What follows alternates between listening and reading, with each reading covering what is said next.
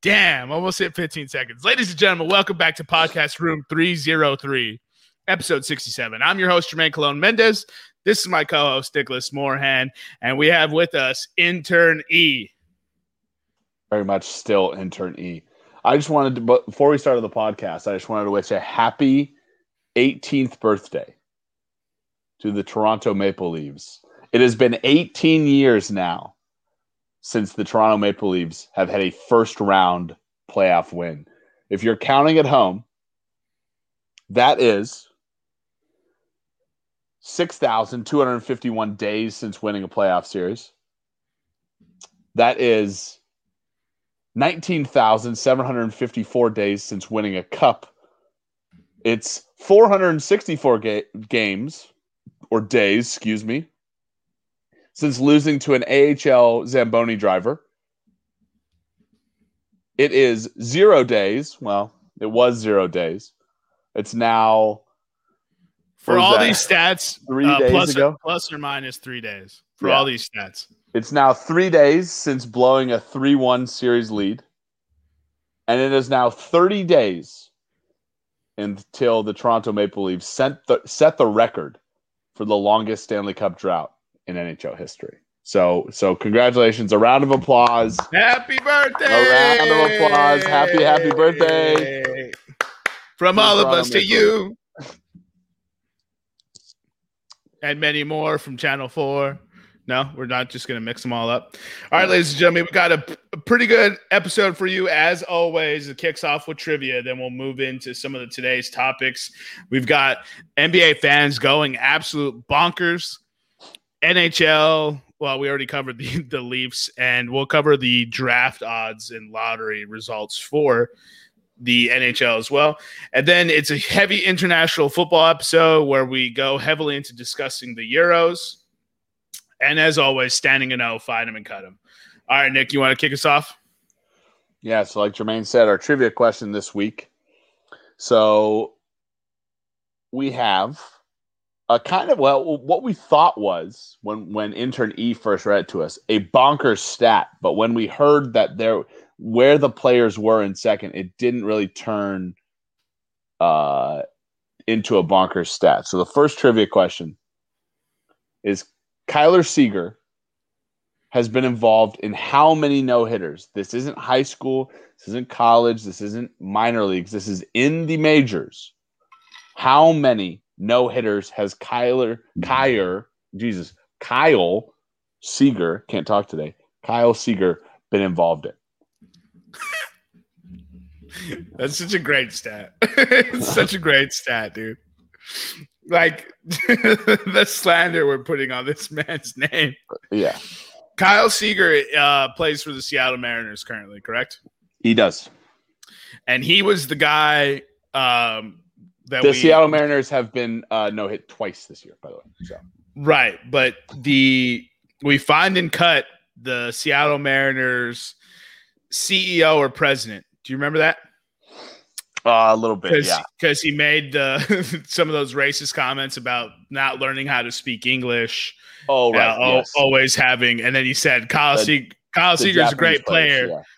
Yeah. Overpaid, but he's a great player. He made yeah. it to the good old boys club. And now yeah. we give him this stat. We're almost we're almost reinforcing we're almost, we're his almost, case. Yeah, we're almost talking out of our own ass. Speaking of talking about our, uh, out of our own ass, last week, Uh, we said that the Utah Jazz, who gave away a scholarship for every one of their fifty-two wins last week, that that had stopped. They gave out fifty-two scholarships to uh, basically underserved youth in the Salt Lake City community because of the fifty-two wins they had the regular season. The Jazz will actually continue that scholarship giveaway throughout the playoffs. So as many wins as the Jazz uh, get through the playoffs, they will continue giving out the scholarships for that that uh, amount of wins. So that's actually that's actually a pretty cool error for us to make in in talking out of our ass. Yeah, absolutely. That's uh that's like a good talks out of our ass. So with that being said, are we doing any other trivia or are we just moving on? Let's move on. All right, so we'll move on to N B A playoffs are in full effect. We covered them ad nauseum last episode.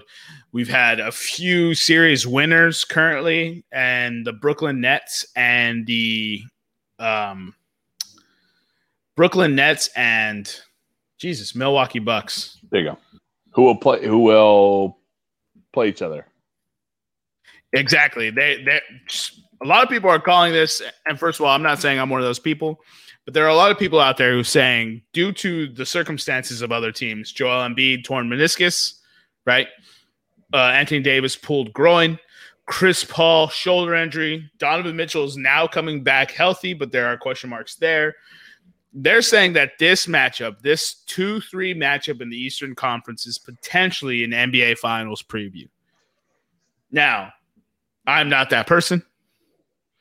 I'm not going to sit here and defend or disagree with the merits, but an N B A Finals preview, or the whoever wins this will be the N B A Finals winner. Yeah, wh- whoever wins this okay. is going to win the finals. Yeah, right. So it's a preview.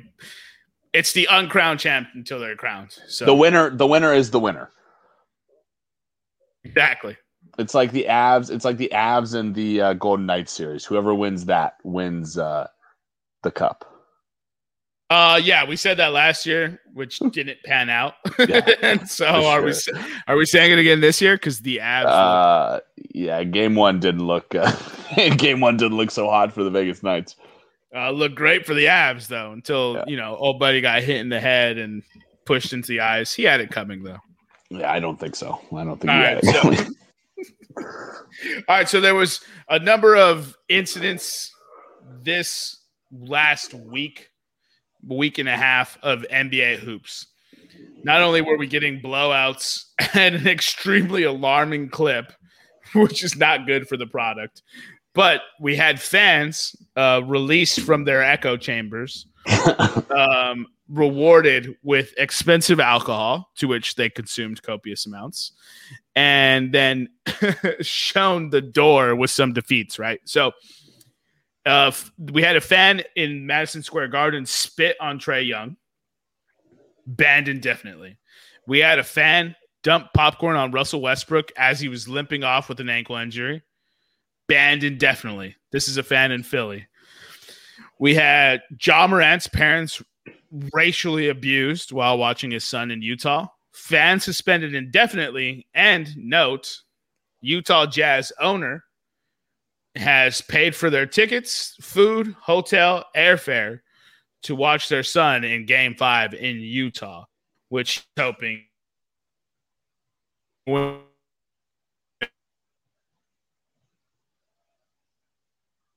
it's a flex. So then we have um, a fan throwing a water bottle at Kyrie Irving after Kyrie stomped on Lucky, the mascot of the Boston Celtics. Uh, he did not hit him, but he was arrested and charged with fel- with a felony, assault and battery with a dangerous weapon, and banned indefinitely. Then, last but not least, the Washington-Philadelphia series has turned out to be quite eventful as far as fan shenanigans. Uh, a fan ran onto the court during Game four of the series in Washington. Indefinite suspension possible. I honestly, that one... I don't know if he should get an indefinite for that, but I guess we don't want to reward it. Anyways, I'm going to turn the floor over to you, Nick, and you can present your thoughts, ideas, or stance, or whatever you want to say. So I I think that – so I'll, I'll address the Kyrie thing for a second. How are you going to give a felony to somebody when a water bottle didn't even hit him? And like a half-full water bottle, right? I get it that this kid's an idiot, right? But this kid is this kid was twenty-one years old. You've just ruined his life. Because he got a little passionate at a sport event, sports event and threw a half-full water bottle at Kyrie, not even hitting him, right? Kyrie, one of the biggest crybabies in the league right now, is probably heading up this charge because it's he probably thinks it's racially motivated or something like that. I will say that to say this point about all the other fan incidents, especially with people now coming out of quarantine, in which we've now spent what is it, fifteen months, fourteen months it's now? It's sixteen. I think it's around sixteen. Okay, sixteen months connected to these players virtually. We'll just talk about sports for a second, but really connected to everybody else virtually. It kind of dehumanizes the fact where now that we get into sports arenas and you see these basketball fans, they're reacting exactly like you would expect somebody who has been desensitized to human contact in sixteen years acting. And then, like you said, you add alcohol into the mix, right? Which I don't know how much people have been drinking over the quarantine, right? They probably haven't been drinking the way they did. They get out, you know, you get the, you get the adrenaline, you get the enthusiasm. You probably drink a little bit more and your tolerance is lower.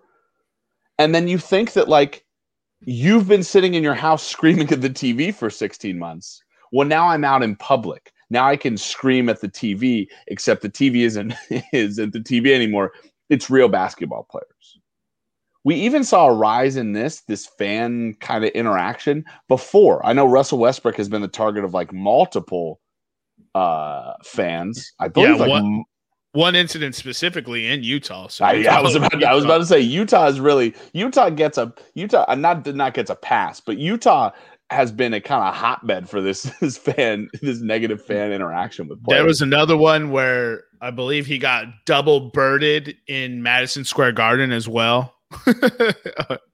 That's New York and Boston, though. I mean, I, you kind of expect to see that, but I, I really think shitty that this people is, do shitty things. This is a product of. People have been sitting in their house for sixteen months and they've been yelling at the T V.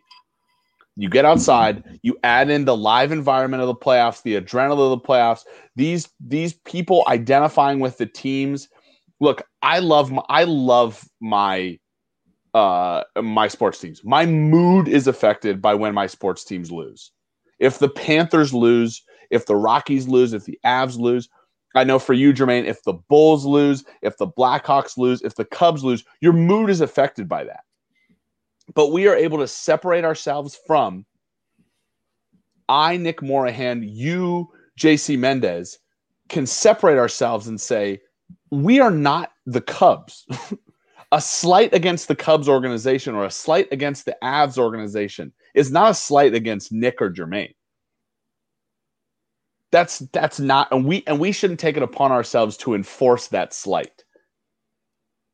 That's that's why in every sport some form of an enforcer exists, right? I'm not talking enforcer in hockey when you can go up and punch somebody in the face, but that's why in every sport some sort of an enforcer exists that can handle these issues. Yeah, like I mean, Kyrie stepping on the logo. That that will be handled in in not now.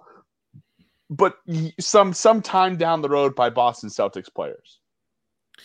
Yeah, so an- anecdotally, right? Everyone's played basketball, you know, for the most part. A lot of people have played pickup ball or some organized yeah. ball of some sort, right? And it was Not always so like, well, but yeah, it was always like if you got hit, right? You didn't respond by getting up and hit him, right? Your team picks you up, and then you're like, "Hey, next time you come down." Run him towards me. I'm going to hit a screen on him and let him know what's up. Right? The players are the ones who get even for those slights. It's it's it's supposed to be handled between the players. Um, and so I don't support any of these incidences. I, I don't understand what people's problem is. Just because you paid your money to be there does not give you the right to act like it's your parents' home. And in fact, if this was your parents' home, ain't no way in hell you're launching a water bottle at another person because y- your mom is coming out the room with a chancla about to hit you upside the head. Well, I think it's I think it's not like I don't think it's your parents' home, right? Because you normally act right in your parents' home, or you should. I think it's like just because you pay a ticket, it d- doesn't entitle you to be a part of what's going on at the court. That's the key word. Physic- Enti- entitled. Physically a part of what's going on on the court. You can be there and you can support the players. And we've seen we've seen lots of games change, and, and we don't have a stat on how many games have been impacted either with fans or without fans. We've talked about it at length in the E P L and the N F L over the COVID about how many games have been impacted because there's no fans there. But just because you're back doesn't mean that you can impact your – there's there's no – for me, for these fan interactions, like before you think about it, there's no positive way this can go. Like if you hit Kyrie in the in the side of the head and you like put him out for the series, Like, what do you expect to have happen? Like, everyone's going to cheer you in the Garden? Yeah. I like, mean, like, like everyone's going to be like, yay, we won the series because that one douche knocked out Kyrie Irving with a water bottle. Yeah. And so we have, I have one friend who said that, um, like, people of the city were going to celebrate these people, you know, almost make them like celebrities and stuff. I don't, ex- I don't actually agree with that sense. I think it's going to be the, quite the opposite. You almost become a pariah because you've impacted your fan base negatively, right? So now everyone thinks that, hey, Nick fans are like this, Philly fans are like this, even though Eric is. I've seen yeah. him throw water bottles at me all the time. one hundred percent Yeah. He's and the then, worst that Philly has to offer. City of brotherly love, my ass. City of dump popcorn on your head. He has that yeah, tatted. Seriously. But, you know, Dumb. so now everyone's going to take these negatively. But what what's what needs to happen is people need to understand that, hey, we're in public again. You know, yeah. like don't it just because you're out and COVID's gone, not gone, but you know, COVID's no, we beat it. We beat we, it. We won. It's like the war on we, drugs, right? We beat it. We beat it with live sports events. It's like the war on drugs, testing and live sports events and vaccines. We beat COVID. And so, I just it's I think K D said it best, and this is a little foreshadowing to uh, later on in Standing O, but. Uh, Kevin Durant's like, you know, players are people too. And despite Kyrie being a goon, and I'm not giving him a pass because Kyrie is constantly stirring the pot, almost intentionally flagrant with, with the city of Boston, right? And I think Kyrie's terrific. I understand that he has a lot of empathy and he thinks a lot all the time, where it's almost negligible to his own like mental health. But like you stomp on a logo, something's going to happen. So I'm not excusing him. And Kevin Garnett called him out best. Like we're all just acting like he didn't do that. He did, but he, sh- the twenty-one year old shouldn't have thrown the bottle, but we also shouldn't felony charge this kid for throwing a water bottle. If we're making an example out of him, you know, I, I don't know if that scapegoat mentality or that theory is actually going to work. I think the indefinite suspension is enough because the dude had a Kevin Garnett jersey on. So he's clearly been a diehard Boston Celtics fan. And if someone told me, hey, you're never, ever going to be able to see your team live is pretty crazy. Yeah. So I, with that being said, for all those listening, P S A that I felt like never should be said, but enjoy the environment, friendly banter, witty banter. Use my favorite insult. Hey, ref, get off your knees. You're blowing the game. And move on. There's no certainly, need. Certainly kick back a few drinks. Like, we're not saying don't drink at sporting events. But realize that everyone is people, and especially in today's day and age where there's a heightened sense of right and wrong, you know, where people stand on that. Have a sense of accountability and understand that this isn't how you should be acting or portraying yourself. With that being said, we'll move into the next topic. Damian Lillard is a killer and the greatest N B A player of all time. True or false? Yeah, yeah, you're not going to find any arguments from me. He's the greatest N B A player of all time. That's next. Moving on. We don't want next. E's opinion. He's the greatest. He's the greatest player of all time. Next. All right, but in all seriousness, he's not, but we're talking about his... Are you taking work calls during the podcast? Yeah, he has to. Are you... He's... Are you? This is your work. That job that you have is just... That's that's filler money. I guess I shouldn't have given him the day off on Monday, huh? Jeez, no. Hey, thank me for my service, E, huh? Talk during my podcast. It's gone. All right, Jermaine, I guess move on without our intern. It's gone to his head. Anyways, he dropped fifty-five points in the playoff game, playoff loss last night to the Denver Nuggets in double overtime, which is most likely going to go down as the game of the season. Not only that, Damian Lillard broke the playoff record for most three-pointers made in a game with twelve, surpassing Klay Thompson, who hit eleven with the Golden State Warriors. Not only that, Dame Lillard's the only person in N B A history to have a game with fifty points, fifty plus points, ten plus assists, and ten plus three point shots made, regular season or playoff. Ever. Finito. Greatest of all time. it's been said here. Honestly, he had fifty-five points on twenty-one shots. that's that's what I always thought. Like, I harp on efficiency. Like, if you put up eighty-one points on like fifty-six shots, I'm like, yo, he put up eighty-one points, but I'm also like, yo, dog. That's, yo, that's hell. That's hella inefficient. That's hella inefficient, dog. You know, this dude is damn near, what is that, like a p- one point four points per sh- shot attempt? What what what did you say he had? He had fifty-five on twenty-one. fifty-five on twenty-one. That's like one point four, I believe. Oh, that's two point six. Two point. Oh, yeah, that's obviously. Like, he had two point six obviously. Points on every shot attempt. I meant to say two point four. Much, I was just dead wrong. How much does a uh, how much does a uh, basket count inside the uh, three-point arc, Jermaine? Two points. Oh, okay. So he was averaging more than a normal basketball shot. Yeah. Per point. Than a regular field goal attempt, he was averaging more. Like, that's the kind of crazy game he put on. And he lost because C J McCollum stepped out of bounds, and Robert Covington in the final twelve minutes of this game missed a putback wide open dunk and another pass where Dame dropped a bounce pass to him as he's sprinting down the lane, and he missed another dunk. Two dunks. An N B A professional player who is six nine, wide open, barely any contest on the second one. The first one, there was no contest. He just missed it. Two dunks. Best player ever. Anyways, moving on. Go ahead and take us through the N H L draft uh, results, Nicholas Chachahan. Well, so you you may know that the Buffalo Sabres, we've covered it at length in this podcast this year. They're awful. They're just not good at at hockey.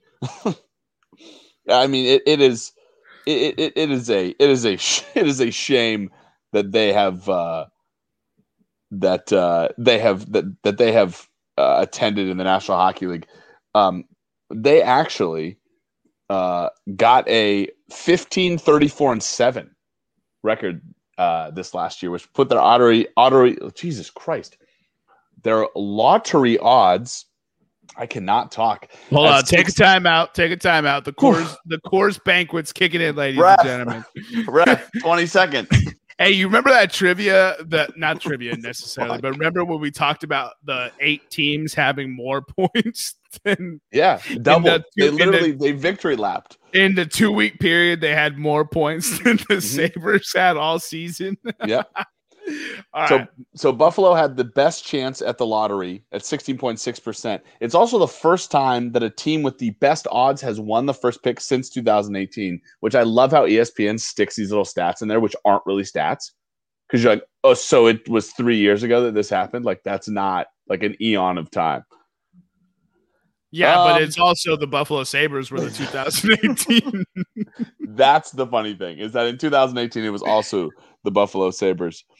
Uh, the second draft pick was the Seattle Kraken. They had the third best odds, uh, the same odds as Vegas when they selected as a uh, expansion team in two thousand seventeen. Yes, the Kraken were were uh, our pick second. Vegas picked sixth in the two thousand seventeen draft. Oh, uh, okay. Anaheim, who had the second best odds, they picked third. The rest of the top ten, I'll give them to you in order. The New Jersey Devils, the Columbus Blue Jackets, the uh, team that shall not be named, the San Jose Sharks, the Los Angeles Kings, the Vancouver Canucks, and the Ottawa Senators. You really got a feel for the Ottawa Senators organization, by the way. They just can't um, catch a break, dude. So he, the team that can't be named is the Detroit Red Wings, for those of you at home. Mm-hmm. Uh, his mortal enemies. Yeah. uh, the Arizona Co- Coyotes, also of note, uh, took place in the lottery but were ineligible to win it, because they forfeited their first-round pick because of violations of the combine testing policy during the two thousand nineteen two thousand twenty season. Get the uh, fuck out of here! Are we serious? Yeah, that's I. How did we not? How did we not cover that? I don't know. That should be fined and cut, though. Yeah. So screw right, you. Let's actually let's actually give E a task. E, can you get us what happened with the Arizona Coyotes and the combine that they violated? Like his, like his, his, some details. His eyes have not left the Sixers game. Uh, of note, really, this uh, they're up. They're up eleven now, and he's still like super. He's sweating. I could see it. His hat is his hat's dripping. This uh, this this draft obviously doesn't have. Uh, it's not a good clear, draft at all. Clear top number one prospects like the last two. Obviously, Jack Hughes in two thousand nineteen and uh, Alexis Lafreniere in two thousand twenty. Um, there's a couple of people at the top, obviously a couple of uh, U S players from university or from the from Michigan. Uh, Jack Hughes' brother, Luke Hughes, actually is a top pos- prospect. And then a couple of uh, Swedish Hockey League players. Dude, that brother comment made me think about the the, the video E sent us. Oh, the the the Sutter family. The Sutter. Six brothers in, in the league at the same time in the eighties. All six of them had sons. Right, here's the crazy part. They all had to have boys, and then all of those boys made the pros. That's You think that's, they all got together? You think they all got together and they're like, hey, they're like, we're gonna we're gonna do this.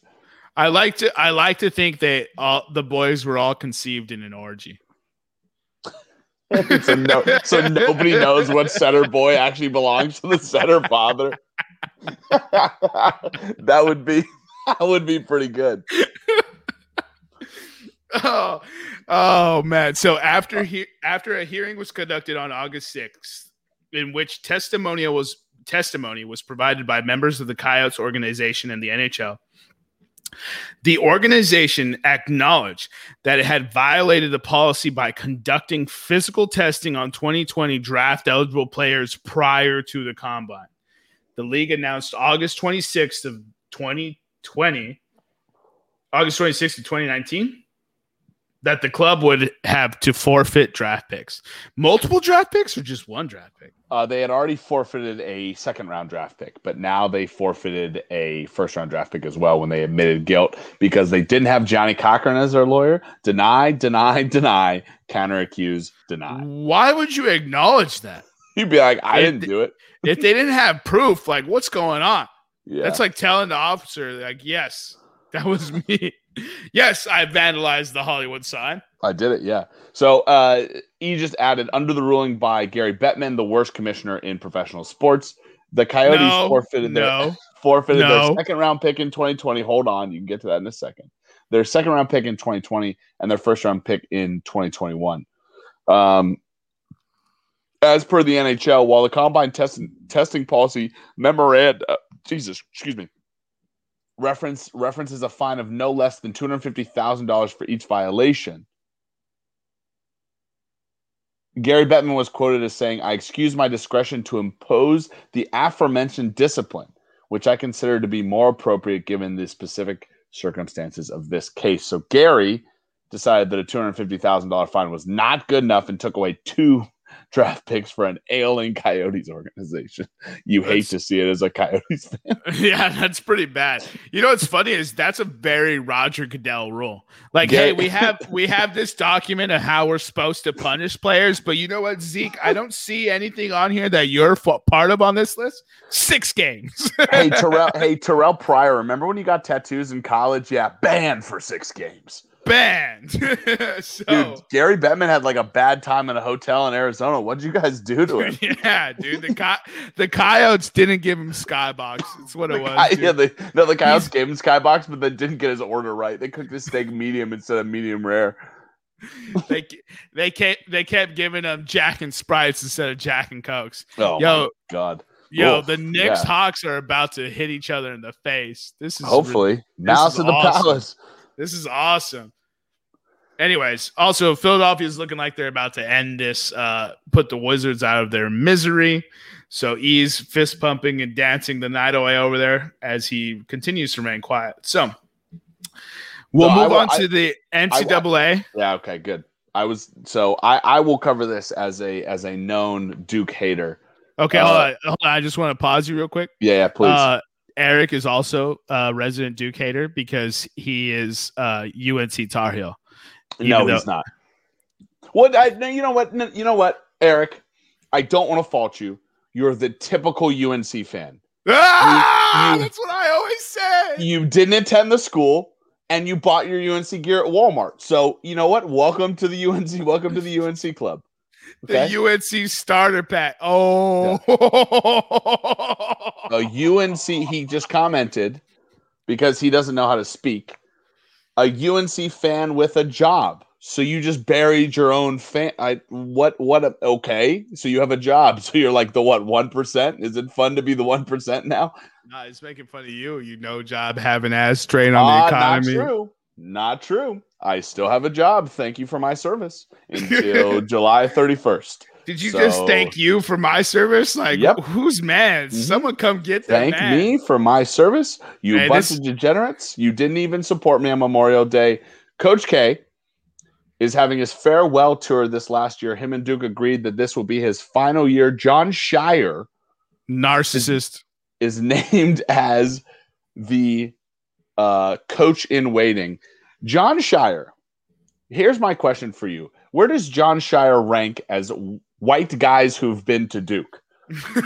Dude, he has to be number one, dude. No way, dude. No way. J J. Redick, Christian Laettner, no, Mason have Plumlee. Have you seen his spiked haircut that belongs in the early two thousands? Dude, J J. Redick Shire, had frosted tips. You John Shire.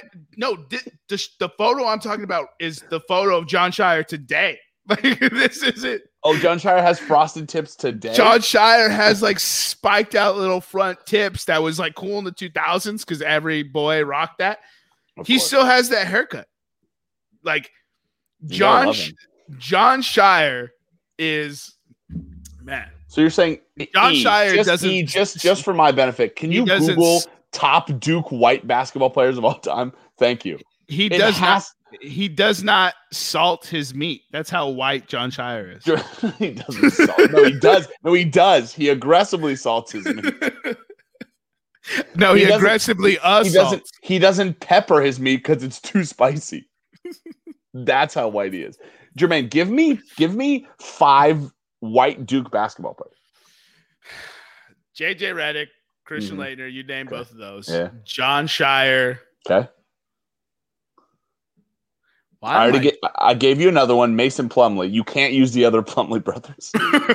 Every Plumlee. There's there, seventeen there's of five. them. There's, there's five seven, right there's, there. There's five right there's there. There's seventeen of them. You Mason can't use Plumlee. Other Plumlees. Oh, man. I keep trying to think of the point guard that played with Christian Laettner, and I can't think of his name. And that's the that's only thing. Some- Bobby so Hurley. He, so so from so Bobby from, Hurley. He so coaches from, A S U. There it is. That's who I was looking for. So from Intern E, in a in a internet fan poll, twelve of the mo- twelve of the fifteen most hated Duke players are white. Now, if that's not some racism right there, I don't know what is. Is Kyrie one of those fifteen that are hated? Kyrie is not one of the most hated Duke players? No, nah, he only played like six games for him. Is oh, this Grant is a Hill bleacher. One of the most hated? This is a Bleacher Report article. Grant is Hill Grant has Hill to one be, of the most dude. Hated? He has to be. Is Shane Battier one of the most hated ones? Who the fuck is what Eric is... Meek?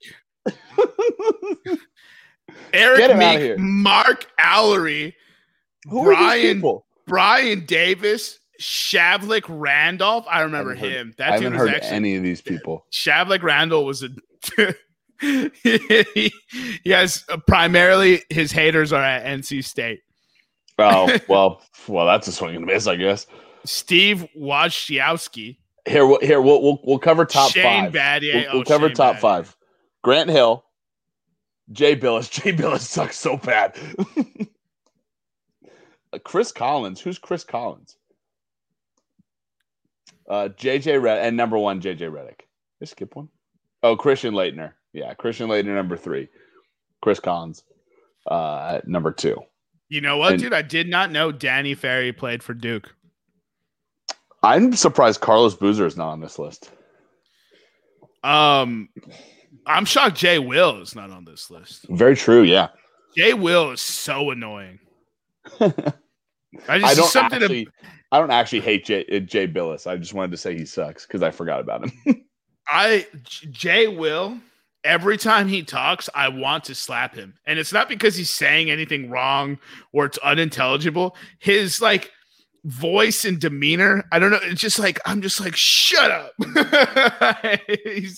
You made a good point, but stop talking. Shut up. Did you, did you know that Quinn Snyder, the Utah Jazz head coach, played for Duke? I did not know. I did not know that either. Well, good for him. Yeah. J J J J Redick is still my favorite Duke player of all time. I actually love J J Redick, so I don't know how people hate him. Like, I think J J Redick's awesome. So back to the so so back to the original comment on the N C A A. Oh, that's a good point, E. Where is Grayson Allen on this list? It's this list was made before it. You can tell but, by but, the names. But Grayson Allen, we forgot about Grayson Allen. Grayson Allen sucks. This list was made in two thousand eleven. We haven't had anything from the oh last ten years. E. Like, that's why I was. He uh, said, "What? I'm watching the Sixers game." Yeah, what? Oh, even though it's over. Oh, oh, Why'd you uh, hit me with the mafia? You hit me with the mafia. You hit me with the Italian finger. I tell oh. people, I tell people I'm French, but my mother told me I'm Italian because oh. I love a pasta. Speaking of French people. We'll get into the Euros here in a second. Let's cover some international soccer first, though. Hold on, wait, wait. Hold on. Before we move in, it looks. Well, let's see what this new article says. If it doesn't have a twenty twenty date, I don't want it. Check the source on it. twenty eighteen. It is... Okay. Sure. I've never heard of medium dot com, but that's a terrible source. Would you Would you like to read these names on the most hated Dukies of all time? Yeah, I got you. Bobby By the way, Hurley. The thumbnail on this website, the ten most hated Dukies of all time, is all white dudes. It's the top three, baby. It's three white dudes. Sweeping it. Bobby Hurley, number ten. Chris Collins, number nine. John Shire, number eight. Shane Battier, number seven. Yeah, everyone hated Shane Battier. Stanley Ferry, number six. Steve Wojciechowski, number five. Greg Paulus, number four. I don't. I remember this kid. That's why I'm laughing. Grayson Allen, number three. Looking all sad in his photo. J J Redick, number two. And, of course, the infamous, never good in the N B A, Christian Laettner, number one. Yeah, it's got to be him. It had, like, the other list said J J Redick was number one. That That's some recency bias. Everyone hated Christian. There's a documentary called Everyone Hates Christian Laettner. Like, like, what are they doing? Number one was a layup. Like, come on, guys. Anyways, yeah. We've been a little sidetracked. Coach K's retiring. He's a narcissist. He's having a farewell tour. He thinks he's Kobe Bryant of the coaching world, but nobody loves him like that. He's more Paul Pierce. Fuck him. Thank you for not changing with the game, you stubborn old man. You are a terrific coach, a hell of a person, and you've made some terrific human beings, despite me calling you a narcissist and all those other horrible things. Our main topic is here, international football. For those of you who were living under a rock last week, we had two of the major European competitions go off, club competitions go off without relative hitch.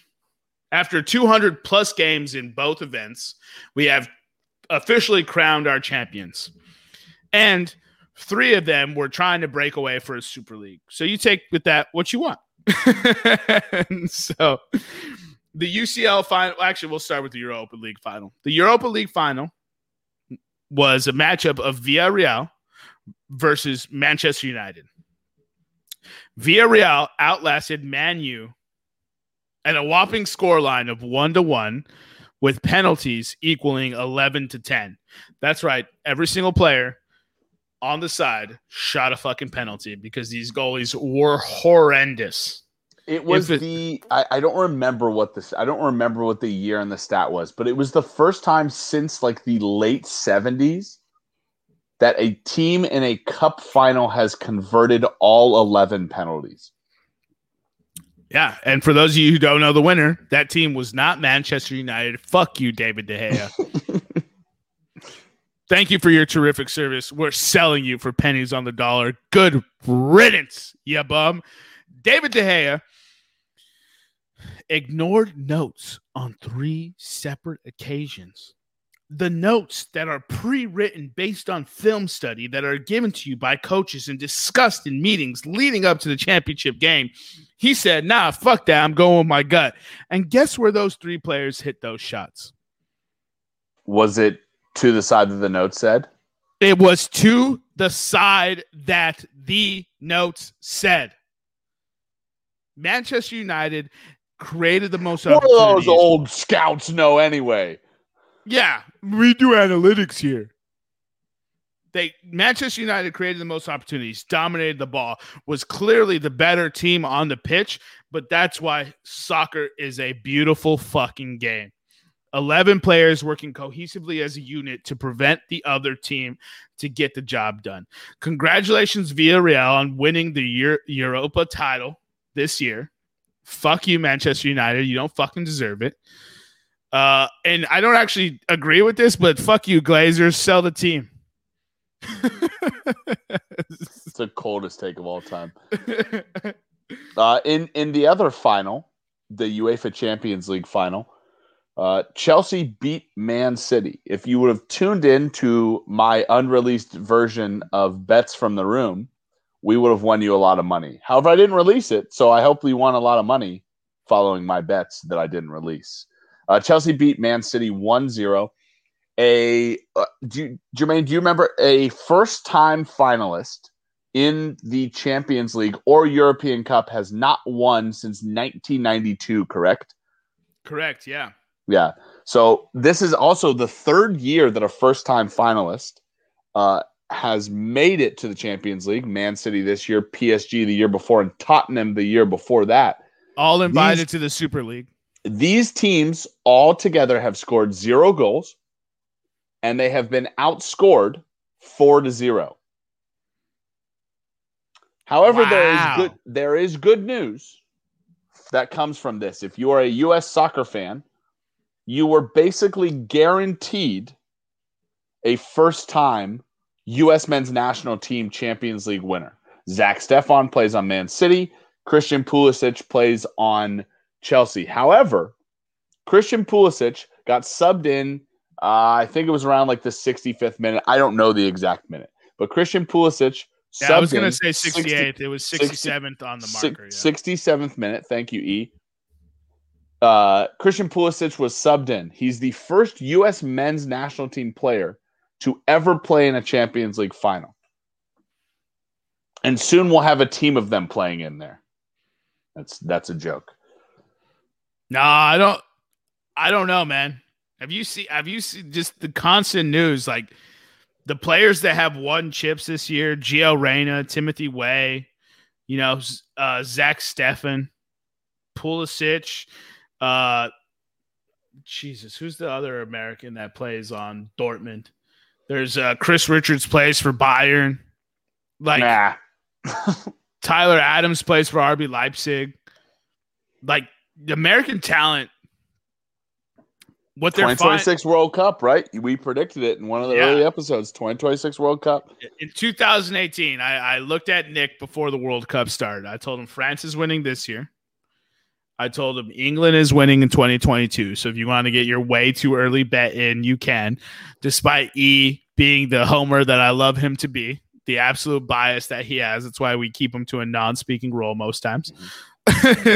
He thinks France will win again, just no. like he thinks France will win the next competition we'll discuss. Impossible. But in twenty twenty-six, geared to an event that is going to be played on North American soil. Oh, boys, the is, boys are going to be buzzing. Oh, dude. So I've already I've already told everyone who will listen, I'm going to catch one game in on every continent. Not continent, every country. It's one continent. That's why I said North America. Yeah. I've read a book, ladies and gentlemen. Don't one, get on. One nation. Yeah. Every country. So I'm good, planning to start in Mexico. But I actually kind of want to do outrageous. Like take a month off, road trip from Mexico to America to Canada. And just make it the most outlandish road trip. And we'll vlog it. Or as uh, some I, of the old, old people like to say, vlog. I am going to declare right now that this will not be a Jermaine thing. But at that point, maybe, maybe Intern E will have moved to like executive producer or producer E. Let's not get too ahead of ourselves. And we will take the whole podcast Room three oh three crew on the road to the World Cup. Uh, I mean, you guys are welcome to come. well, well, I'm I'm coming with you as co-host. Maybe we maybe we leave E behind in the studio to to feed us updates. Yeah, he'll be he'll be our, our guy in the chair, bro. That's right. Yeah. So let's, be, let's let's let's talk about he, one final one final piece of international football, Jermaine. Uh, well, I had a few topics on here. Real, well, real quick, real quick. Answer these three questions. Okay. Very easy to do. Okay. Messi staying or leaving? Staying. Ronaldo staying or leaving? Staying.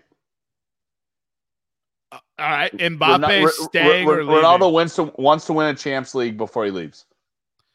Mbappe staying or leaving? Uh, probably staying, because P S G is going to pay him out the out out the butt with money. All right, so I agree with one of those three, but let's move on. You agree uh, with you? You here? I can, I've known you for long enough that I know you agree with Messi, but only because no club can pay his transfer fee. No, Messi. So, uh, common misconception: uh, Messi is a free agent after this year. You think people can pay his contract? Well, I mean, I think he's probably demanding outrageous rates. It's not what we were discussing. You said transfer fee. I said he's a free agent. True, true. Yeah, and this is exactly like, he is right. Barca's bankrupt. How are they? They can't even pay it. That's what I agree. But Messi is actively negotiating a contract to stay there, um, and that's why I don't think he's leaving. Ronaldo, uh, he's out the door. He's already said thank you to everyone. And Mbappe has turned down multiple lucrative contract offers. They've actually negotiated with him before they negotiated with Neymar. I think Mbappe wants to leave and test his might somewhere else, because he's probably pretty upset that he isn't the best player in the world, because currently he's not. One thing I think Mbappe does have going for him, though, is that he can play just about every position, which is which is crazy from someone uh, that talented. You rarely see a kid like that be that good at every position. But with that being said, we'll go ahead and let uh, Nick drive us to where we're going. Take it away. All Nick. Right, so, so I'll, I'll give one last piece of, of maybe maybe something that got overlooked. You know, people like to talk about the Europa game. They like to talk about the Champions League final. Brentford F C won the richest game in soccer. So there's a championship coming from the championship. You like how I did that? It's professional podcasting. So the championship is played in England's second league. It's basically it basically guarantees so the winner of the championship and the second place team, I believe, uh, are guaranteed spots in. The uh, then that you have to pay you have to play a playoff to get entrance into the Premier League. Brentford F C won that game. They're promoted to the E P L for the first time in history. It's their first top-flight English soccer since nineteen forty-nine, which for you mathemat- mathematicians out there is seventy-four years ago. So congratulations to Brentford F C. Uh, I'll congratulate him for playing in the championship in twenty twenty-three. Yeah, that just doesn't uh, sound uh, like a Premier League team, right? It does not. It does not, and it's not. They're probably going to get relegated this year, which is so funny about it. But yeah. I will say this is one of my favorite sports games of the year, right? It's like Army versus Navy, this richest game in soccer. And if I had to really think about it, I'm sure I can create another one. But those, like, the thing is, it's like it's not that – well, Army versus Navy is the teams involved, but it's it's almost like – not what it's about. There's like no real like reward for winning it. It's just about the pure love of the game. And that's like the best part about this. So Nick is uh Nick is losing his mind about another bet he's he's gonna miss because he's good at that. But oh, congrats to Brentford F C. All right, you want to move on to Euro topics, Nick? Yeah, so we'll we'll cover real quick in this episode what the groups are, who we think is going to come out of. Well, we'll we'll cover who the groups are, what we think the group of death is. I want to do a more in-depth review next week before the Euros start, Jermaine, if that's okay with you. No, it's actually, not. No, we, it's not. Okay, well, next week we're going to do a more in-depth review where we actually have betting favorites. We give our bet picks. We take a look at uh, prop bets to help you guys out. Oh, uh, so, for those of you listening, I just want the record to show that I did not consent and Nick is forcing me. Okay. It is a non-consensual European podcast. So we got right. we got Group A. There's two countries. Uh, it'll be in Rome, or there's two cities. It'll be Rome and Baku. Uh, the uh, countries in Group A, Turkey, Italy, Wales, and Switzerland. Wales after an, a, a deplorable job against France the other day in a friendly. Group B is going to be played in Copenhagen and Saint Petersburg, with Denmark, Finland, Belgium, and Russia being part of that group. Group C being played in Amsterdam and Bucharest, uh, the Netherlands, Ukraine, Austria, and North Macedonia being in that group. Group D being played in London and Glasgow, England, Croatia, Scotland, and the Czech the, the Czech Republic. I don't know why I always try to say Czechoslovakia talking about them. Wasn't even alive when Czechoslovakia was a country. It's such a fun word to say, though. Yeah, the Czech Republic. They'll round out. They'll round out Group D. Uh, Group E will be played in uh, two cities, Sevilla and Saint Petersburg, as well. There's two. There's two. Saint Petersburg hosts, hosts two groups. E, are you sure about that? There might He's be two. The game. There okay. might be two different Saint Petersburgs.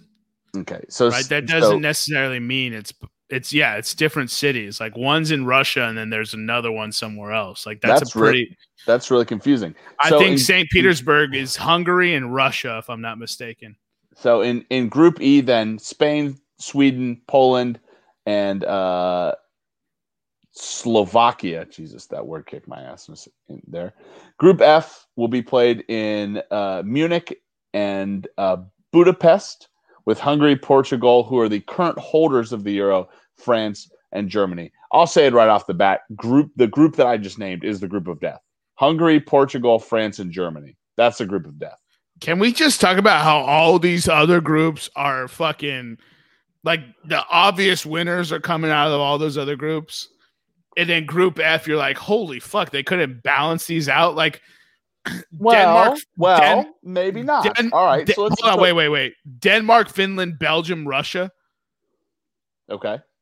Like, I said all the other groups, E. I just said all the other groups. Like, how are you going to ask me about Group F when I was saying Group F is so outlandish that all right, you're well, gonna... let's let's let let's go down the list. So Group A. Fight me, dog. So Group A, Italy and Switzerland. Yes. Group A, Italy. Italy and Switzerland. Group B, Belgium and Russia. Right. Group C, uh, oof, the Netherlands, obviously. But then who takes the second spot? I'm going to Austria. Okay, I would agree with that. Group D, uh, Croatia wins the group. England finishes second. I'm I'm oh. joking. England England wins the group. Croatia advances. No, Scotland. You Just think kidding, so? Bro. Just kidding. Bold bro. Okay, Just kidding. I was like, all right. Uh, group E, Spain and Sweden. Yeah. That one. Okay. So this is the only other one you could debate. Maybe Poland. Maybe. So then Group F, it's got to be France and Portugal. I have no faith in the German national team. You're th- this group of Germans uh, is awful. They look, they look feminine. Like wow.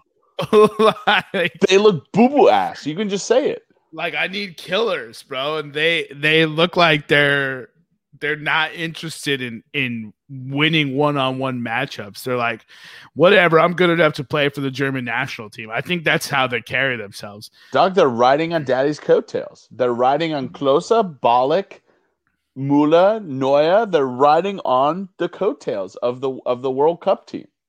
Yeah, one hundred percent. You're gonna you're gonna be in a bad spot for a bit, dude. I'm going to be in a rotten mood in the Euros. I'm telling you right now. I know how the Euros is going to go, and I'm still going to be in a rotten mood. You were uh, already. You. The best part is, is you've already been in a rotten mood. It's not like you're gonna. I, you're you're I'm, already upset about the Euros. I'm so angry that Germany is plus six hundred to win the Euros. I wish I could bet Germany to be eliminated in the Euros. Plus six hundred?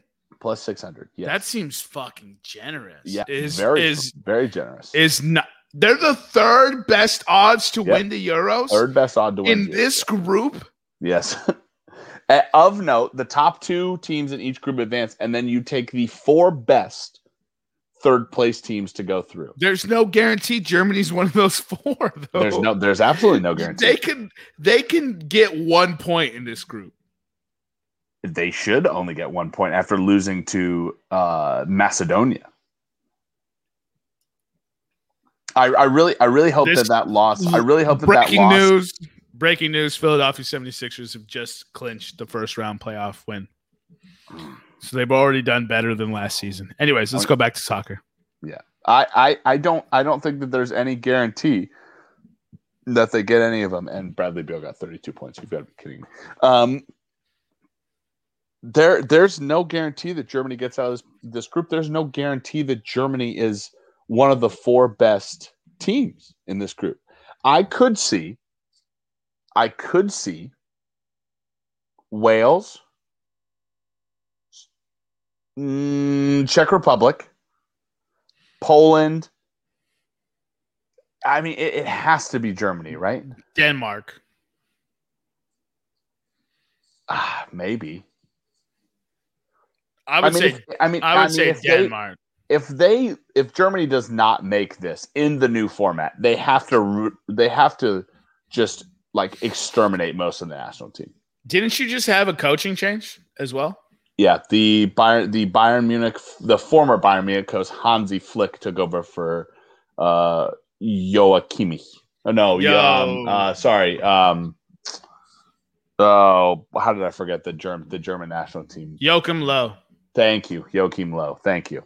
Uh, the Hans Flick, is that in the Kama Sutra? Yes or no? Hansi Flick, probably, yeah. it's it's the Hans it's the Hans Free Flick. It is. All right, so as Nick said, uh, I guess next week all of a sudden we're covering Euro twenty twenty in in twenty twenty-one. Uh, that's not my plan, but I guess that's what we're doing. We're moving on to Standing O, and as earlier reported by me, Kevin Durant's message to the fans. I mean, it was just a it was just a grown adult speaking to other grown adults. You know better. uh, and he was pragmatic with it, and he cursed, and he didn't keep it. You know, he didn't censor your little ears from the world, because that's what we try to do for everyone now. And he just let you know, like, come on, act right, be better, and welcome back. I just so. I, I I don't. I don't really like – I don't understand how Kevin Durant, like, has either the best or the worst takes on social media.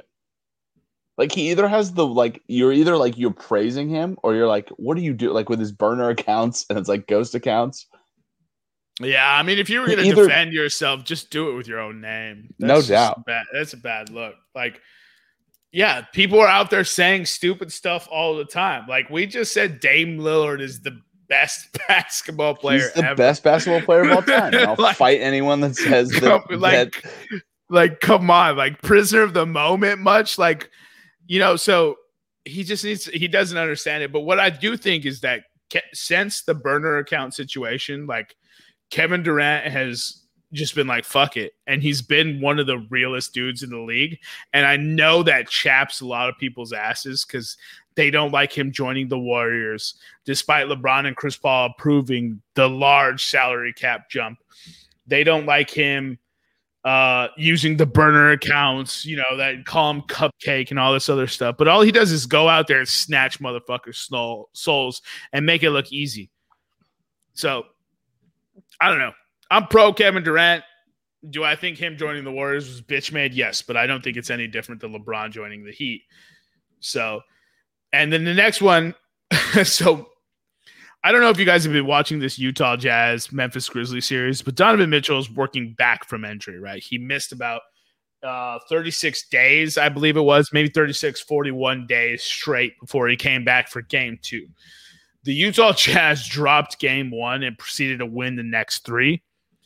But this entire series, Mike Conley has been absolutely brutalizing the backcourt of the Memphis Grizzlies. And that's his ex-team. He spent like eight or nine years there playing big-time playoff ball with them and carrying the Memphis Grizzlies to being a more, one of the more respected teams that consistently makes the playoffs. Yeah, they don't win, but you know, you're you if you don't have Kobe or LeBron or Tim Duncan or Shaq, you know, or Kawhi or Steph Curry the last like twenty years, you did you probably didn't win a chip. So there's a lot of teams that didn't win. I just love it because he's on the court and he's shit talking Dylan Brooks, who's an absolute savage now. Like, he's actually grown his game. He's playing super great. John Morant is a filthy ball player. I hate his fans. They're the worst. But he's a terrific ball player. And he's out there just trash-talking these young Bucks, dropping twenty and ten on them, like, constantly. I think he's averaging ten assists for the series. Like, he's absolutely balling. So I just wanted to give Mike Conley some praise for that, because last year, we ripped Mike Conley apart in the bubble.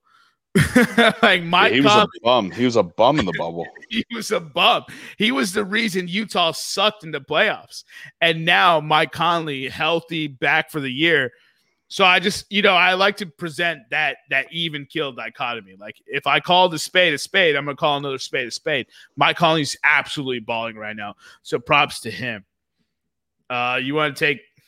Oh, you probably don't know about this. I do, yeah. So, so Z- so Zinedine Zidane, when he got relieved from his, uh, well, he he stepped down. I guess it's probably a conversation with the board that that Jesus Christ, e, um, that we have. Uh, he stepped down, uh, and his letter to Real Madrid fans. It's a long letter. You can look it up online. Just literally search Zidane's open letter to fans.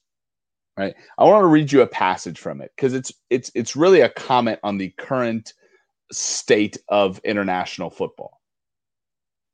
He says in it, right now things are different. I'm leaving because I feel the club no longer has faith in me I need, nor the support to build something in the medium or long term.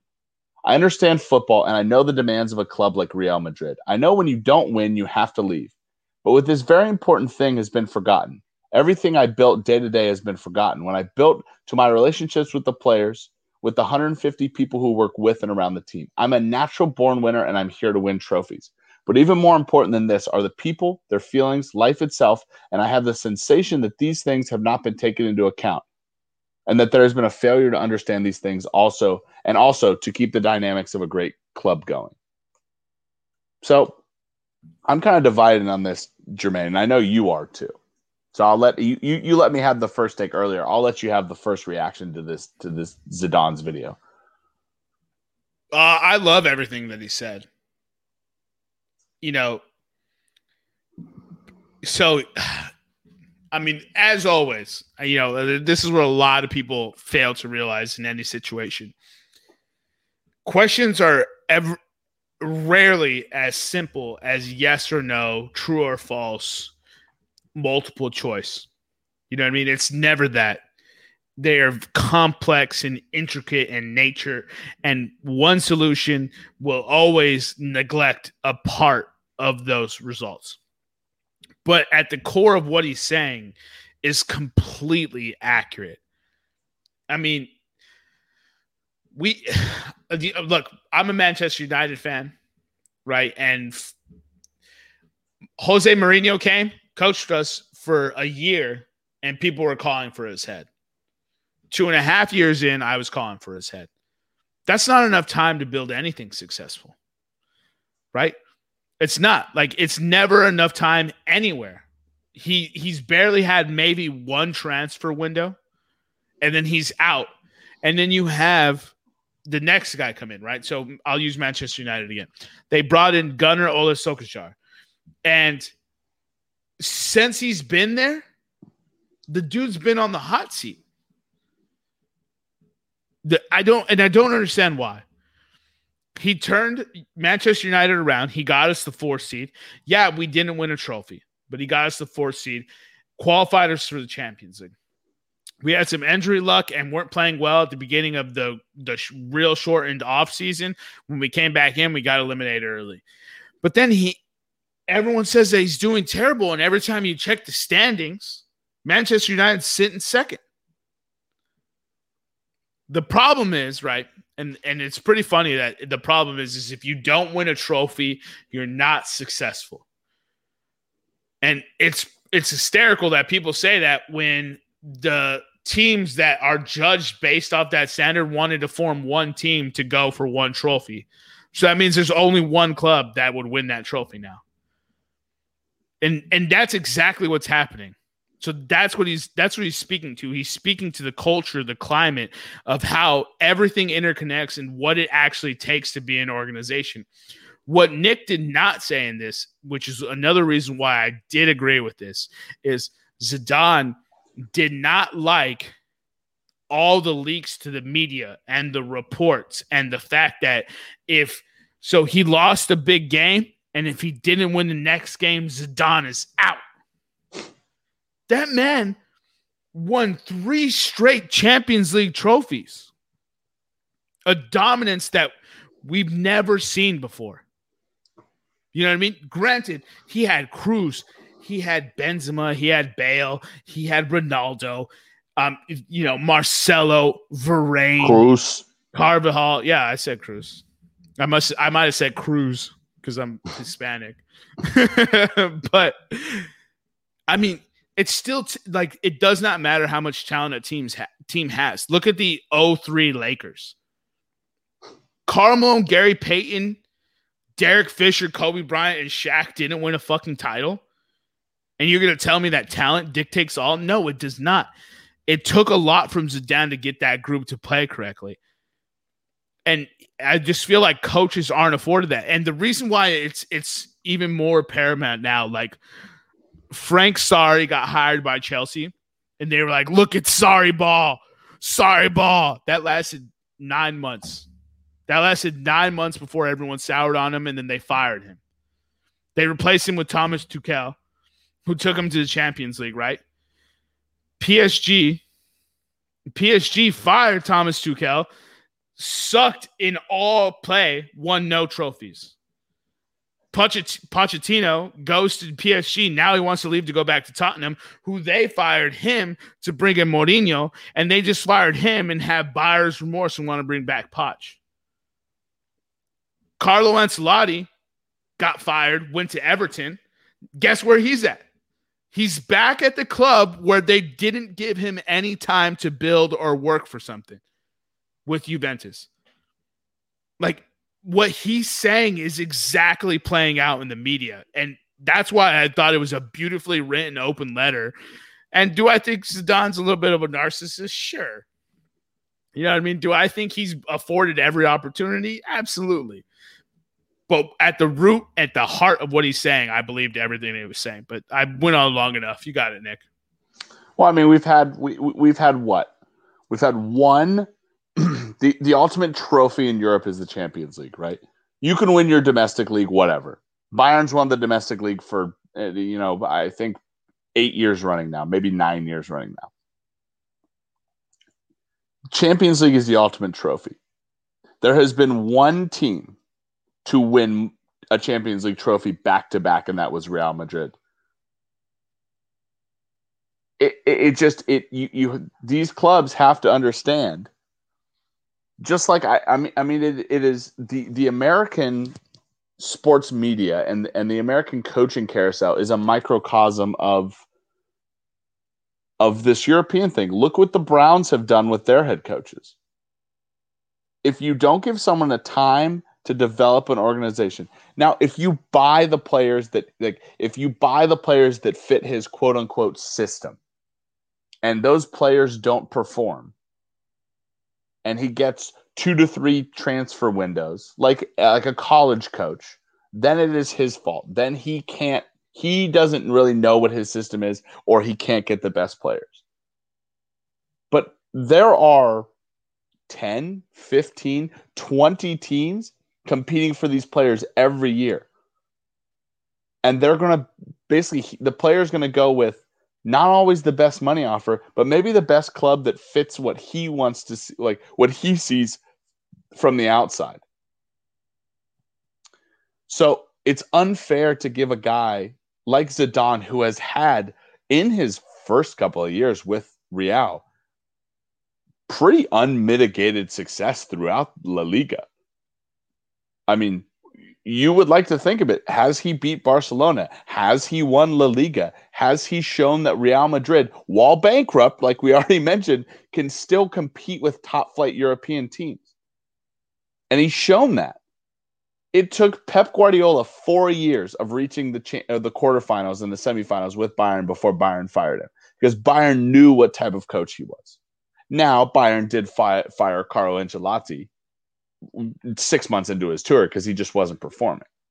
A lot of that stuff happens in European soccer, but people in European soccer need to be afforded a little bit more bandwidth, because these teams don't win as much as, like, I know you expect Chelsea, I know you expect Real Madrid, but every team goes through dips. Every team goes through valleys. The Bayern Munich of the nineteen nineties was not a good team. Like, the late nineteen nineties was an awful team. Now they're back and they've won ninth straight Bundesliga because they believed in coaches. And they believed in a system of, of practice. If you're constantly turning over guys with new ideas and new practices, you're not going to be a good club, organization, sports team in general. Yeah. I, and I think he, he's close enough to the heart of it that he hit everything, right? He was he was very poignant, poignant with everything he was saying. And uh, I don't know. I hope people take note. I don't believe they will. I mean, the transfer cost of the transfer window is out of control. Chelsea spent two hundred fifty million euros, right? Not American dollars, in one window, right? And it directly correlates to U C L. But if they don't deliver in the Premier League next year, he's gonna be he's gonna be fucked. You know what I mean? Like, if Tuchel doesn't perform in Premier League next year, people are gonna be calling for his head, despite just winning a Champions League. So I, I don't know. I I love international soccer, but as with any sport, there are things that don't necessarily narr- narrate or navigate themselves the way they should. But with that being said, we've spent enough time on this. It's a great open letter. If you guys have the chance or want to, you should go take a look at it. If you're big fans of soccer, we recommend it. But we'll move on to the final piece for Standing O. I just want to touch base on a first-time P G A Tour qualifier, Michael Vasaki, right?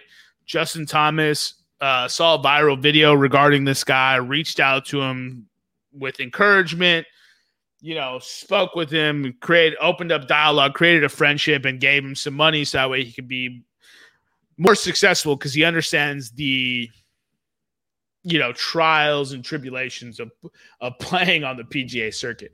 You know, I mean, it's not easy. I mean, if anyone's ever played golf, they understand that it's probably one of the hardest sports, because it's you versus you. And uh, with everything that's coming out with Naomi Osaka, with Kevin Love, with DeMar DeRozan, about mental health and the fortitude that it takes these athletes and what they're afforded, I think you can have some appreciation to understanding that having that helping hand and, you know, understanding that performing at that high level at every moment is very taxing on an individual physically, mentally, emotionally, spiritually, which is what I believe are like the four key components of an of a human being, and that fabricates the soul. But with that being said, shout out Justin Thomas, shout out Mike Conley for balling, shout out to Don for calling it how it is, and Kevin Durant for letting the fans know to, you know, compose themselves. So we'll wrap up Standing O, move on to Fight 'Em and Cut 'Em. Uh, Nick, you want to take the first one? Yeah, so this one is this one is a pretty is a pretty ridiculous one. It has to do with uh, Braves Braves outfielder Marcell Ozuna. So Marcelo Ozuna obviously acquired from the Cardinals when when the Car- or acquired from the Marlins, excuse me, when the Marlins basically uh, dumped shop, and then he was signed by the Braves from the Cardinals. Uh, he was arrested Saturday and charged with felony assault after he choked his wife and threw him threw her against a wall. Uh, as uh, according to Sandy Springs, Georgia police, who said they witnessed the incident. By the way, for Fineman Cunham, it's never good when the police witness you doing something that is illegal. That's that's normally not very good. Uh, the police charged Ozuna uh, with aggravated assault by strangulation, a felony that carries a minimum of three years and a maximum of twenty years in prison, and misdemeanor battery. Uh, Emmett, go. Oh, I was just going to add to that that uh, his wife um, said that he threatened her life, that he was going to kill her. That's correct. M L B said that they will launch an investigation that could result in a significant suspension. And furthermore, the Braves uh, will attempt to convert his four-year, sixty-five million dollars contract into non-guaranteed. Yeah, I feel like the Braves should have a pretty pretty easy leg to stand on here. Um, what a despicable act, bro. I just yeah, you, I, I can't get behind the dude putting it, putting his I, hands on a woman. I mean, I think we talk about it. I mean, we, we have fun with Fineman Cunham, but I think when, when these incidents come up, you know, you talk about the Seah- the, the the Seahawks offensive guard. Uh, you talk about a bunch of people, and it's just kind of like, you know, the, these kind of things you don't really have. You you're like you don't. I've never done it. You've never done it. Never thought about doing it. It's just not something that normal people do. Yeah, th- this is indicative to a flaw in the ind- individual. Yes. You know, is it a correctable flaw? Maybe. Probably not. Maybe. You know, I, I don't want to be that person who says there's no second chances, but also I'm a, I'm pragmatic in nature. And you know, I hate to be that fucking old lady that tells their daughter, but once a once a beater, always a beater. Mm-hmm. You know, and so honestly, I wish these leagues would take a better stance on this. Right? If proven guilty, right, with factual evidence, not just circumstantial or hearsay, and police observation. Right? Yeah, and police observation. Um, get them out of there. If Pete Rose is banned indefinitely for maybe gambling for maybe gambling on his team to win. Mm-hmm. This dude needs to be out of there. They need to understand that playing baseball, playing football, playing basketball, playing insert sport here is a fucking privilege. It is a child's game. You get paid millions of dollars to play, to entertain people at a prohibitive cost to those individuals. So be about it or don't be about it. Stop moral grandstanding when the spotlight is on you. Be moral through and through. If not, then fucking let him keep playing right now. I don't want this in-between ground. That's what fucking drives me nuts. So, you know what? Impromptu M L B, welcome here. Fineman Cunham as well. Again, yeah, a, a, a, a permanent spot pretty much. I yeah. mean, I, I mean, you you literally have to like say at this point, like, w- when is the M L B as league-wide going to enact these things in their contract? That's a little blurb, and it shouldn't piss anybody off. And if it does, it's like, well, why are you pissed off at this little blurb? If you if you commit domestic if you commit domestic violence or any sort of felony, your contract's voided.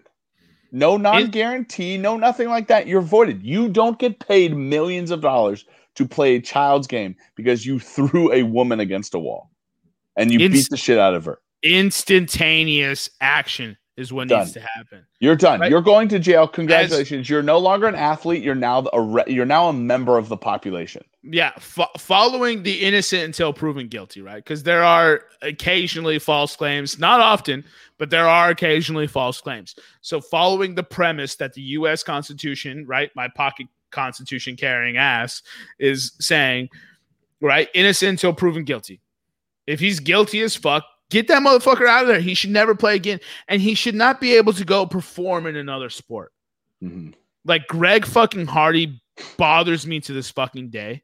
And the only reason why I'll accept him being in the U F C is because I'm hoping somebody hits him in the fucking face and sleeps him.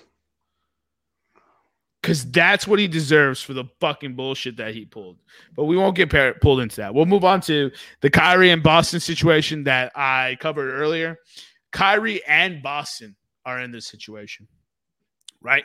Because of the toxic relationship the two have, because of Boston's um, unflattering history as a city, right? It's it's a one percent of the ninety-nine percent, but that one percent is very, very prevalent in these situations, right? It's one of the reasons why I personally don't feel comfortable in Boston and why I'll never visit Fenway again, as great a park as it is.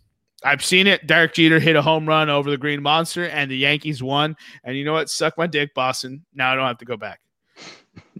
But to both you, I love how people could sit there and say, hey, you got to act like adults, right? That's what K D told fans. Is K D telling the same thing to Kyrie? And then in Boston, be accountable. Hold yourself accountable. For Christ's sakes, the, that's what the world needs. Everyone needs to hold themselves accountable. Be better.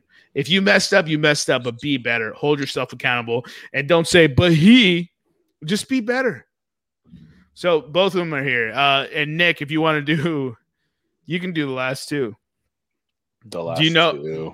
Do you know about the second, the next one?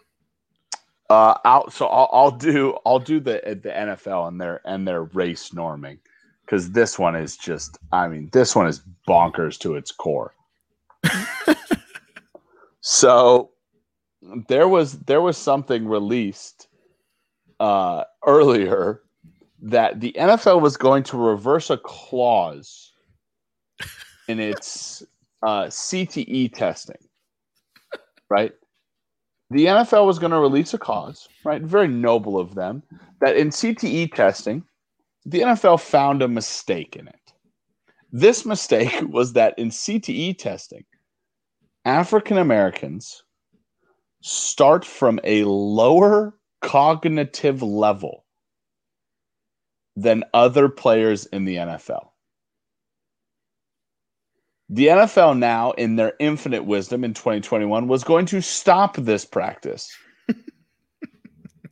So, uh, I mean, like, let's give a round of applause to the N F L in twenty twenty-one for stopping a C T E practice that sets African Americans at a lower cognitive level. Good for you, N F L. You've made a difference. You've repealed a Jim Crow-esque law. It's so, it's so disgusting to, like, read and hear out loud. It's, it's, It's one of those things that, like, people who don't embarrass easily or don't get uncomfortable in situations get uncomfortable hearing. Because it's like, how the fuck was this a thing? A hundred percent. Like, how the f- you know you know what the crazy part of this is? It's a one billion dollar settlement. It's a one. Billion for those B. who not like grasping what I'm saying. It is a one billion dollar settlement that the N F L has with this brain injury case, right? With C T E and Will Smith and Concussion, the movie with the doctor who discovered C T E and talked about how football is car crashes. Yeah, it's one billion dollars. And just quietly, the N F L previously assumed black players had a lower cognitive function. Like, what is going on?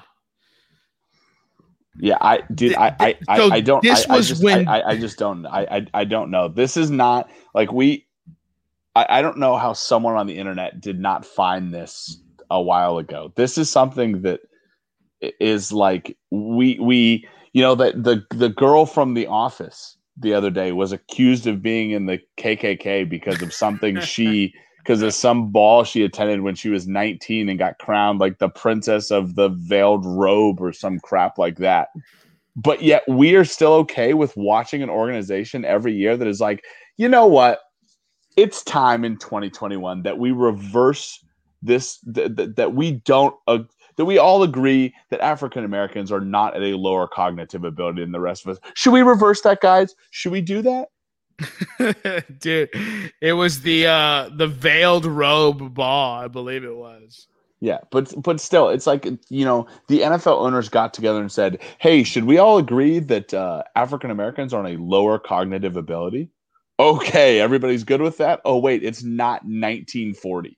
And you want to know what the sick reason why they they they instituted that policy or whatever? Is to have lower payouts for for black men who claim C T E. Racism is alive or well. You just got to read in the lines, I guess. And what's so crazy is that this isn't the first time I heard about race norming, but I felt that when I read about it last time and it was reported last time, it was kind of definitively said, like, N F L no longer participates in that practice. And for me to find out today that the N F L is today deciding to end race norming practices in twenty fucking twenty-one. Um, eat your fucking heart out, you miserable fucking scumbag human beings. Money perverts the mind and the soul, and it blows my mind. How could you be comfortable with that in any situation? Like, what has to happen to you as an individual to be okay with that? Yeah, I have no idea. God, it's like, yeah. I started off jovial about this situation because I try to make light of the situation and poke fun of how reality is just a fucking clown show. But this is thirty-two of the most influential and powerful men in the United States today that have helped enact this law, mm-hmm. guided by the influential and aid of probably several hundred other people they helped create to just be a cog in this machine and just fuck people over. Yep. At the behest of what? The almighty dollar that's failing every time you look around. Gas is at record highs. Lumber's at record highs. Groceries at record highs. Corn's at record highs. The dollar doesn't have the value it has anymore, and that's the fucking dick they suck. It's not the individual next to you. It's not the sanctity of life. I mean, I think I, th- I think we knew that anymore. But let's move on, because then Jermaine's going to start ranting about grain prices in Central Europe if we're not careful. Yeah, we're gonna get we're, we're gonna get we're gonna get a good old fashioned Jermaine rant at at an hour thirty into the podcast. Hey, read a book. The world is different. Besides the Kim Kardashians ending their show, nobody fucking cares about that. Anyways, yeah. Let's move on to the trivia question. At the beginning of the podcast, Nick asked you guys, Kyle Seager has been involved in how many no-hitters? the number the number is just com- comical. He's only been in the league. I don't think he's been in the league for over a decade. I'll hold on. Yeah. But the answer is nine.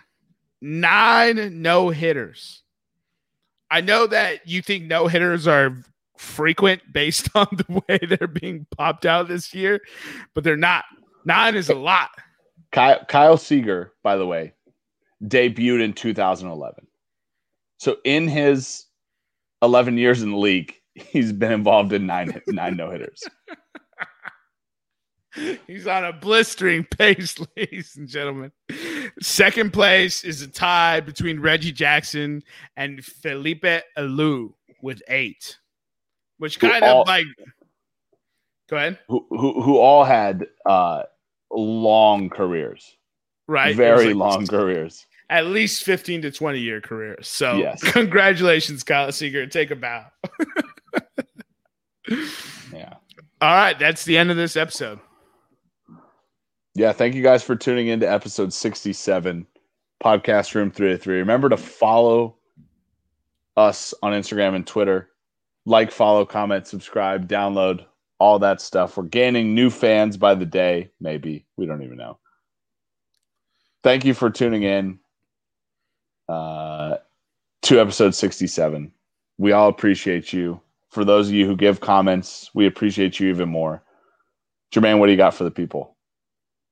I don't have a ton. Thank you for listening. This one was a little long-winded. There was lots to cover. And, uh, you know, sorry for getting passionate at the end. But at, for J- Jermaine, Nick, and E, we'll see you next time when you come on down and step into the room.